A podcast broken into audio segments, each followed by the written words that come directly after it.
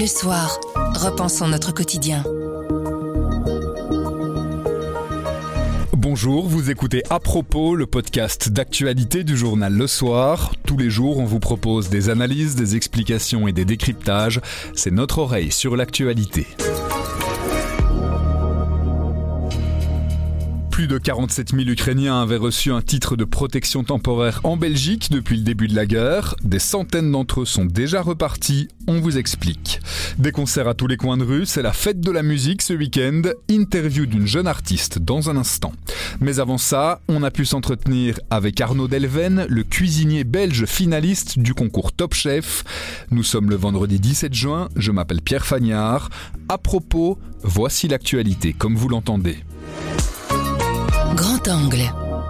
Il portait les espoirs de tout un pays, le liégeois Arnaud Delvenne, premier belge en finale du concours culinaire Top Chef. Mais après dix heures de cuisine, c'est finalement son adversaire, Louise Bourrat, qui s'est imposée.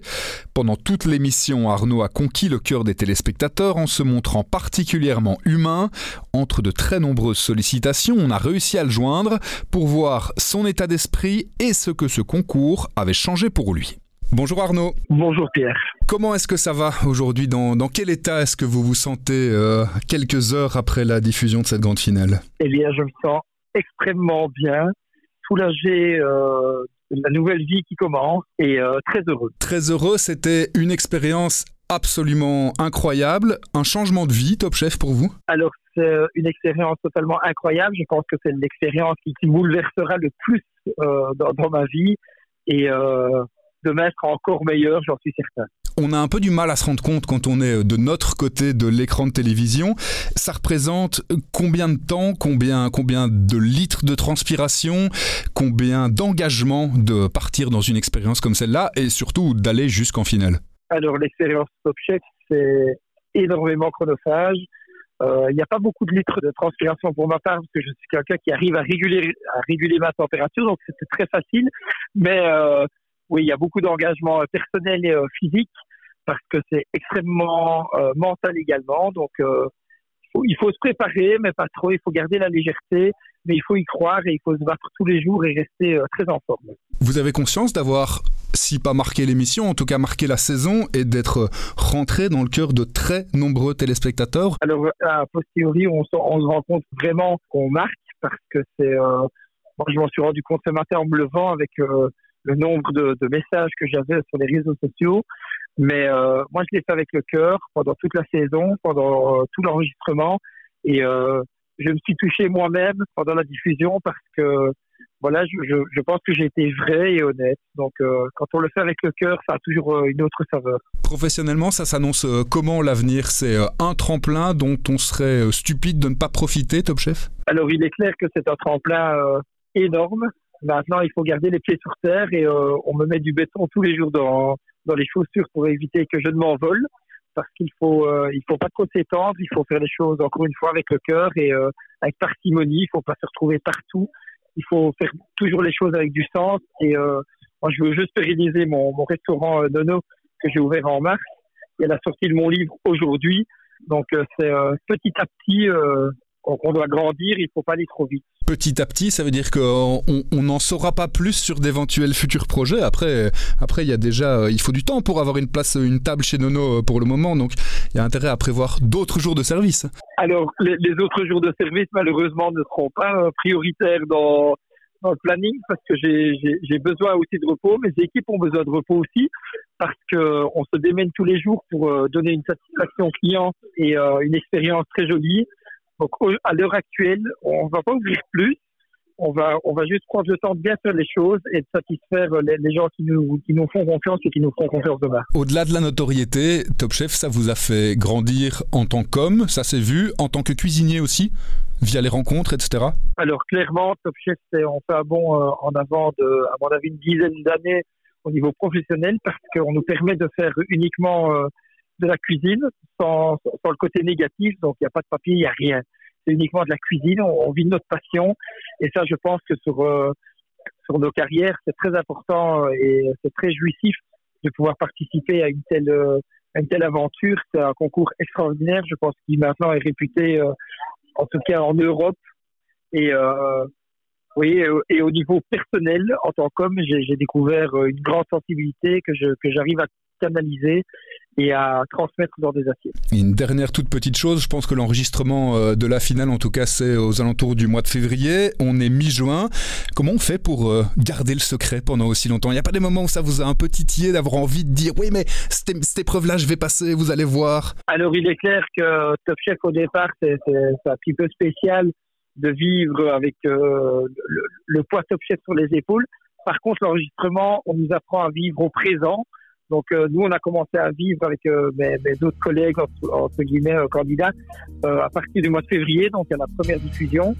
Donc euh, on vivait au, au fil des épreuves, donc on expliquait uniquement au présent. Et euh, oui, c'est compliqué, mais on, on, on apprend très très vite. On est des humains et les humains sont très intelligents. Merci beaucoup Arnaud. Avec plaisir. Grand angle. cinq cent quatre-vingt-quinze, c'est le nombre de réfugiés ukrainiens qui ont quitté notre pays. Un peu moins de six cents réfugiés que les communes accueillantes ont supprimés de leur registre parce qu'ils ont confirmé leur départ de Belgique. La moitié d'entre eux a précisé que c'était pour rentrer en Ukraine. Un nombre probablement sous-estimé parce que tout le monde ne prend pas la peine de prévenir de son départ. C'est Maxime Biermé du service politique qui a travaillé sur le sujet. Il nous explique. Bonjour Maxime. Bonjour Pierre. Et ces chiffres, ils viennent d'où ? Comment sait-on qui est retourné en Ukraine ? Alors bon, les chiffres sont des estimations puisque ce sont simplement les notifications qu'on a obtenues en général via les communes. Donc quand un Ukrainien s'en va, il est censé prévenir sa commune ou la commune où il a été hébergé, où il s'est enregistré. Et puis sinon, parfois ce sont les familles, les hébergeurs qui, qui se sont occupés des Ukrainiens pendant quelques semaines qui, constatant leur départ parfois, hein, vont aller signaler à la commune qu'en fait ils ne sont, ils ne sont plus là. Ça, à ce moment-là, ça concerne tous les réfugiés ukrainiens qui sont arrivés en Belgique, les quarante-sept mille, ou ça concerne uniquement Uniquement les certains qui ont introduit des demandes pour bénéficier d'aide sociale. Tous les Ukrainiens ne vont pas directement aller notifier à la commune qu'ils s'en vont, tout simplement parce qu'une bonne partie des Ukrainiens sont hébergés par de la famille, par des amis. Donc tous n'ont pas été s'inscrire à la commune directement, je pense. On a un témoignage comme ça d'un homme qui est ukrainien, qui est en Belgique depuis des années. Il a accueilli son beau-père euh, quelques temps, mais son beau-père a très vite dit « ma maison me manque ». C'est une personne âgée et elle dit « je préfère être chez moi, tant pis pour les bombes ». Puis en plus il vient de Kiev où il y a beaucoup moins de risques pour le moment, même s'il y a encore les sirènes qui sonnent et, et des bombes qui tombent. Donc euh, non, ça ne concerne pas tous euh, les Ukrainiens à ce stade. Et encore une fois, on, on a la majorité des Ukrainiens qui en fait sont euh, chez des amis, dans la famille. Hein. Vous l'évoquiez là, les combats se sont calmés dans certaines régions. Pourtant, l'Ukraine est toujours en guerre. Est-ce qu'on sait euh, pourquoi est-ce qu'ils retournent, ces Ukrainiens ? Alors, euh, bah, y a autant de raisons que de personnes qui retournent, évidemment. Mais en général, comme, comme je le disais, pour les personnes plus âgées, c'est vraiment euh, parfois trop dur d'être en dehors de... On a tellement l'habitude d'être chez soi que même s'il y a la guerre, en fait, finalement, on préfère rester ou retourner. Alors après, parfois, il y a euh, des raisons aussi euh, plus terre à terre. Il faut aller euh, signer des papiers. Euh, il faut... Il y a une femme qui me raconte qu'elle a acheté un appartement. Le, le notaire s'était fermé, évidemment, pendant plusieurs semaines. Mais là, la vie reprend son cours. À Kiev, en fait, on a rouvert les restos, on a rouvert... Euh, bah, les, les, les notaires ont aussi rouvert leurs portes. Si on doit finaliser certaines démarches, eh ben, il faut retourner le faire. Et on sait que signer, euh, parfois, c'est obligatoire euh, d'être présent. Il y a aussi beaucoup de gens qui veulent retourner pour s'occuper de leurs proches qui sont restés. Euh, beaucoup de personnes âgées n'ont pas pu fuir le pays et euh, sont souvent malades. Donc il faut, ils retournent pour les aider. Ils ont culpabilisé en fait d'être partis, de les avoir laissés là, mais c'était juste impossible pour certains de faire la route qu'on sait, euh, même si c'est pas si loin l'Ukraine, assez compliqué. En arrivant en Belgique, certains d'entre eux avaient entamé des démarches pour obtenir des aides sociales. S'ils retournent en Ukraine aujourd'hui, ils perdent ce droit aux aides sociales en Belgique ? Alors s'ils décident de retourner pour de bon en Ukraine et qu'ils annoncent au C P S qu'il faut les radier, ce qui serait la procédure logique, évidemment ils sont radiés, mais en théorie ils ont le droit de partir une semaine sans le notifier. Après une semaine, il faut qu'ils disent en théorie au C P S qu'ils sont partis en Ukraine pour quelque temps, et euh, après vingt-huit jours, le C P S, s'il n'a pas de nouvelles, pourrait radier les personnes. Donc quand même il faut, il vaut mieux prévenir. Bon, après on, on m'explique dans les C P S et dans les, dans les O N G qui travaillent autour de cette problématique que bon, c'est pas au vingt-neuvième jour qu'on supprime, qu'on radie la personne. On sait que c'est la guerre. On m'a aussi raconté cette histoire de, d'agriculteurs qui sont retournés pour semer les graines dans leurs champs. Une fois arrivés là-bas, ils se sont pris quand même des bombes, puisqu'ils pensaient que c'était calme, mais en fait pas tellement. Pour eux, impossible de revenir, mais la volonté est toujours là de revenir. Donc évidemment, je pense que là, quand on explique aux C P S la démarche, il y aura encore de l'aide. Les C P S ont m'expliqué aussi, leur volonté, c'est de savoir si les personnes ont besoin d'être aidées. Donc si la preuve est qu'ils doivent être aidés, on ne va pas couper l'aide comme ça. Au fil de vos recherches, vous avez aussi pu vous rendre compte d'un phénomène, celui de réfugiés ukrainiens qui font des allers-retours avec l'Ukraine. On sait combien ils sont dans ce cas, ou ça c'est absolument impossible à quantifier? Non, déjà on n'arrive pas à savoir exactement ceux qui s'en vont, alors évidemment ceux qui font des allers-retours. Ce qu'on a comme chiffre, c'est un chiffre quand même, c'est deux virgule cinq millions ou presque, c'est le nombre de passages qu'il y a eu euh, depuis les frontières extérieures de l'Ukraine vers l'Ukraine, sans les chiffres russes par contre évidemment. Donc voilà une estimation, mais alors on ne sait pas s'ils ne sont pas repassés dans l'autre sens très vite. Certains le font, on a notamment une dame qui raconte dans le, dans le journal Lana son témoignage, elle allait retourner parfois pour des raisons qui pourraient très fort nous étonner vu d'ici, enfin surtout quand on pense que c'est la guerre. Oui, j'allais poser la question, pourquoi aller faire des allers-retours avec un pays en guerre? Elle allait retourner parce que euh, bon, elle voulait euh, voir sa maison à mon avis, mais surtout elle avait rendez-vous chez le dentiste, et apparemment pour une partie des Ukrainiens, ils considèrent que c'est vraiment beaucoup plus facile pour le remboursement, que la médecine est meilleure en, en Ukraine. Euh, j'ai entendu ça aussi pour les transports en commun par exemple, donc c'est pas la première fois que j'entends des Ukrainiens que c'est meilleur et plus facile chez eux. Sa propre fille, est, Alana qui témoigne, est en Hongrie et elle aussi fait des allers-retours pour aller chez l'orthodontiste, donc c'est vraiment pas juste elle qui le fait. Et puis elle a aussi voulu récupérer des habits puisque beaucoup sont partis en, en février, il faisait froid, ils ont pris des habits d'hiver et maintenant bah, ils veulent refaire leur garde-robe pour l'été et ils retournent en Ukraine pour chercher leurs affaires. Merci beaucoup Maxime. Merci.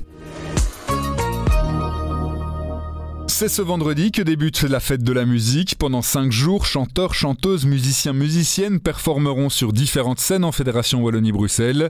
Nous avons rencontré Benni, une jeune artiste originaire de la région de Vielsalm. Elle a dévoilé à Simon Lesenfants son ressenti, son parcours et sa façon de composer. Benni, tu participes aux fêtes de la musique dans quelques jours. Dans quel état d'esprit es-tu? Bah, je suis super contente parce qu'avec toute cette période un peu tristounette avec le Covid, on n'a pas eu euh, beaucoup de chance avec ça. Et du coup, on est très contente de pouvoir rejouer aux fêtes de la musique. Donc, euh, le soleil est là, euh, tout est là pour que, pour que ça se passe au mieux.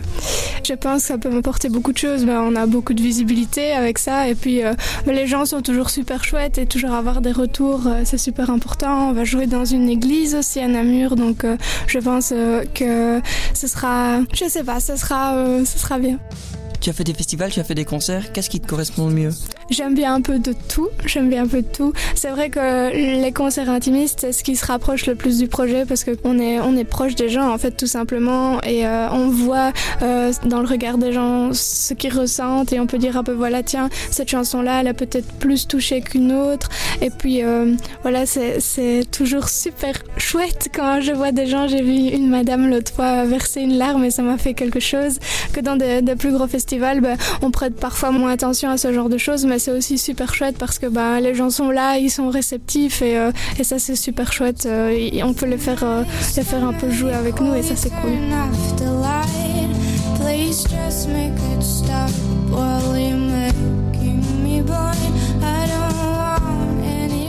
Tu as vingt et un ans, tu fais de la musique depuis que tu as dix-huit ans. C'est quoi les difficultés qu'on rencontre en tant que jeune artiste quand on veut se lancer dans la musique? Ah bah... Euh, C'est pas toujours évident parce que c'est un monde où euh, bah c'est pas toujours facile de rentrer dans le cercle et, euh, et surtout quand t'as dix-huit ans, que c'est, t'as, tu connais personne là-dedans, euh, c'est, c'est pas toujours facile. Mais on a eu la chance de faire le concours circuit qui est un concours de la Fédération Wallonie-Bruxelles et euh, du coup bah, ça nous a ouvert beaucoup de portes euh, et euh, voilà. j'ai, des, j'ai des musiciens qui sont super chouettes et, euh, et voilà, je, je les inclus dans, dans le projet évidemment parce qu'ils ont, ils ont passé, ils m'ont soutenu dans beaucoup d'épreuves.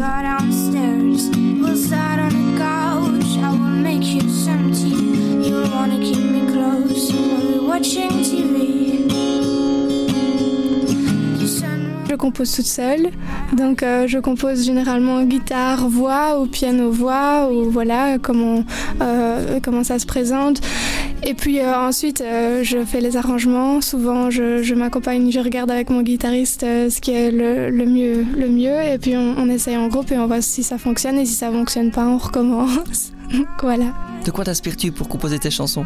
Bah, généralement, je me base sur mon vécu personnel, euh, sur beaucoup euh, tout ce qui est euh, amour. Je me base surtout sur mes histoires amoureuses, euh, mais aussi euh, tout ce qui est euh, voilà, j'ai, j'ai une sensibilité face à l'environnement et à la société, les problèmes sociétaux, et, euh, et donc j'aime beaucoup parler de ça dans mes chansons. Et j'essaye toujours de, de voilà, essayer de. Je suis pas là du tout pour donner des leçons et je suis personne pour donner des leçons. J'exprime juste mon ressenti. Voilà, on dit souvent que mes chansons sont un peu déprimantes parfois. mais euh, dans, en tout cas il y a toujours une, une, une petite onde d'espoir euh, dans la chanson. Je mets toujours un petit grain de, de bonheur, de positivité dedans euh, pour voir que voilà, bah, on est peut-être au plus bas mais on peut toujours remonter, euh, voilà, ce genre de choses. Merci Benni. Merci. Bouche à oreille. Chaque semaine, une personnalité se raconte dans les racines élémentaires. Ce week-end, c'est une légende du cinéma qui se livre, l'actrice allemande Anna Chigula, notamment muse de Fassbinder. Ses racines racontent l'Europe d'après-guerre et la condition de réfugiés. L'entretien est signé Nicolas Crous du service culture et il nous dit pourquoi il faut se plonger dans cette interview.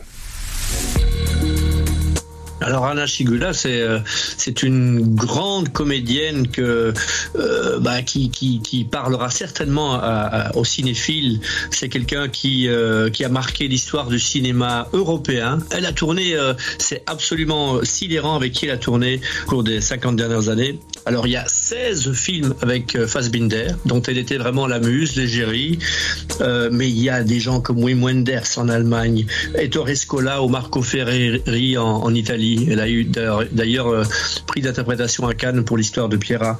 C'est Carlos Saura en, en Espagne. C'est euh, Godard, Ozon euh, ce mois-ci ou, ou Agnès Varda en France. Pajda en Pologne. Sokourov en Russie. Fatih Akin en Turquie. Enfin bref, c'est, c'est juste euh, une légende du cinéma européen. C'est euh, quelqu'un euh, qui, est, euh, qui a été vraiment ce qu'était Liv Ullmann à Bergman ou Penelope Cruz à, à Almodovar pour, par rapport à, à Fassbinder. Donc c'est, c'est, une, c'est une personnalité très importante du cinéma. Et pourquoi s'intéresser à elle aujourd'hui? Alors il y a d'abord un argument d'actualité. Début juillet, il y a un film de François Ozon euh, dans lequel elle, elle, euh, elle intervient. Et c'est intéressant, ça s'appelle Peter von Kant. Euh, pourquoi c'est intéressant? Parce que ce film, c'est une adaptation d'un film d'il y a tout juste cinquante ans de Fassbinder qui s'appelait Les larmes amères de Petra von Kant. C'était une femme à l'époque, c'était une histoire d'homosexualité, euh, c'est toujours une histoire d'homosexualité mais avec des hommes, cette fois-ci c'est Peter von Kant, ça va bien au-delà de l'homosexualité, ça parle d'autre chose. Mais pourquoi au-delà de ça, cet argument d'actualité, s'intéresser à ses racines? Parce que son histoire, je pense, c'est une histoire qui est, qui est très intéressante. Euh, Chigula, c'est quelqu'un qui, a, qui, qui, qui est l'ambassadrice d'un certain cinéma allemand. Elle a joué Lily Marlène, Le mariage de Maria Braun, mais à la fois, c'est aussi, euh, une, ça se sait moins, une fille de réfugiés, de réfugiés de l'Est. Euh, elle est née au soir de Noël en dix-neuf cent quarante-trois, et en mille neuf cent quarante-cinq, ses parents l'ont emmenée dans, dans un train euh, vers Munich. Ils ont quitté la Haute-Silésie, qui était sous, euh, c'était encore un territoire allemand à l'époque, mais c'était la Pologne. Et ils se sont, ils sont arrivés là. Euh, elle a grandi euh, dans les ruines de, de Munich. Elle dit qu'elle jouait d'ailleurs dans les ruines. Et donc elle a cette double identité de femme à la fois allemande, euh, ce qui, ce qui transparaît dans le cinéma, mais aussi euh, de d'étrangère et de femme très attachée à, à, à sa condition de euh, d'étrangère, de réfugiée, de fille de réfugiée. Et ça, ça transparaît également dans son cinéma de par euh, toutes les, les références que j'ai citées. À propos, c'est fini pour aujourd'hui, mais on revient lundi dès sept heures. En attendant, abonnez-vous, partagez-nous. Vous nous trouverez sur notre site, notre application et votre plateforme de podcast préférée. À lundi.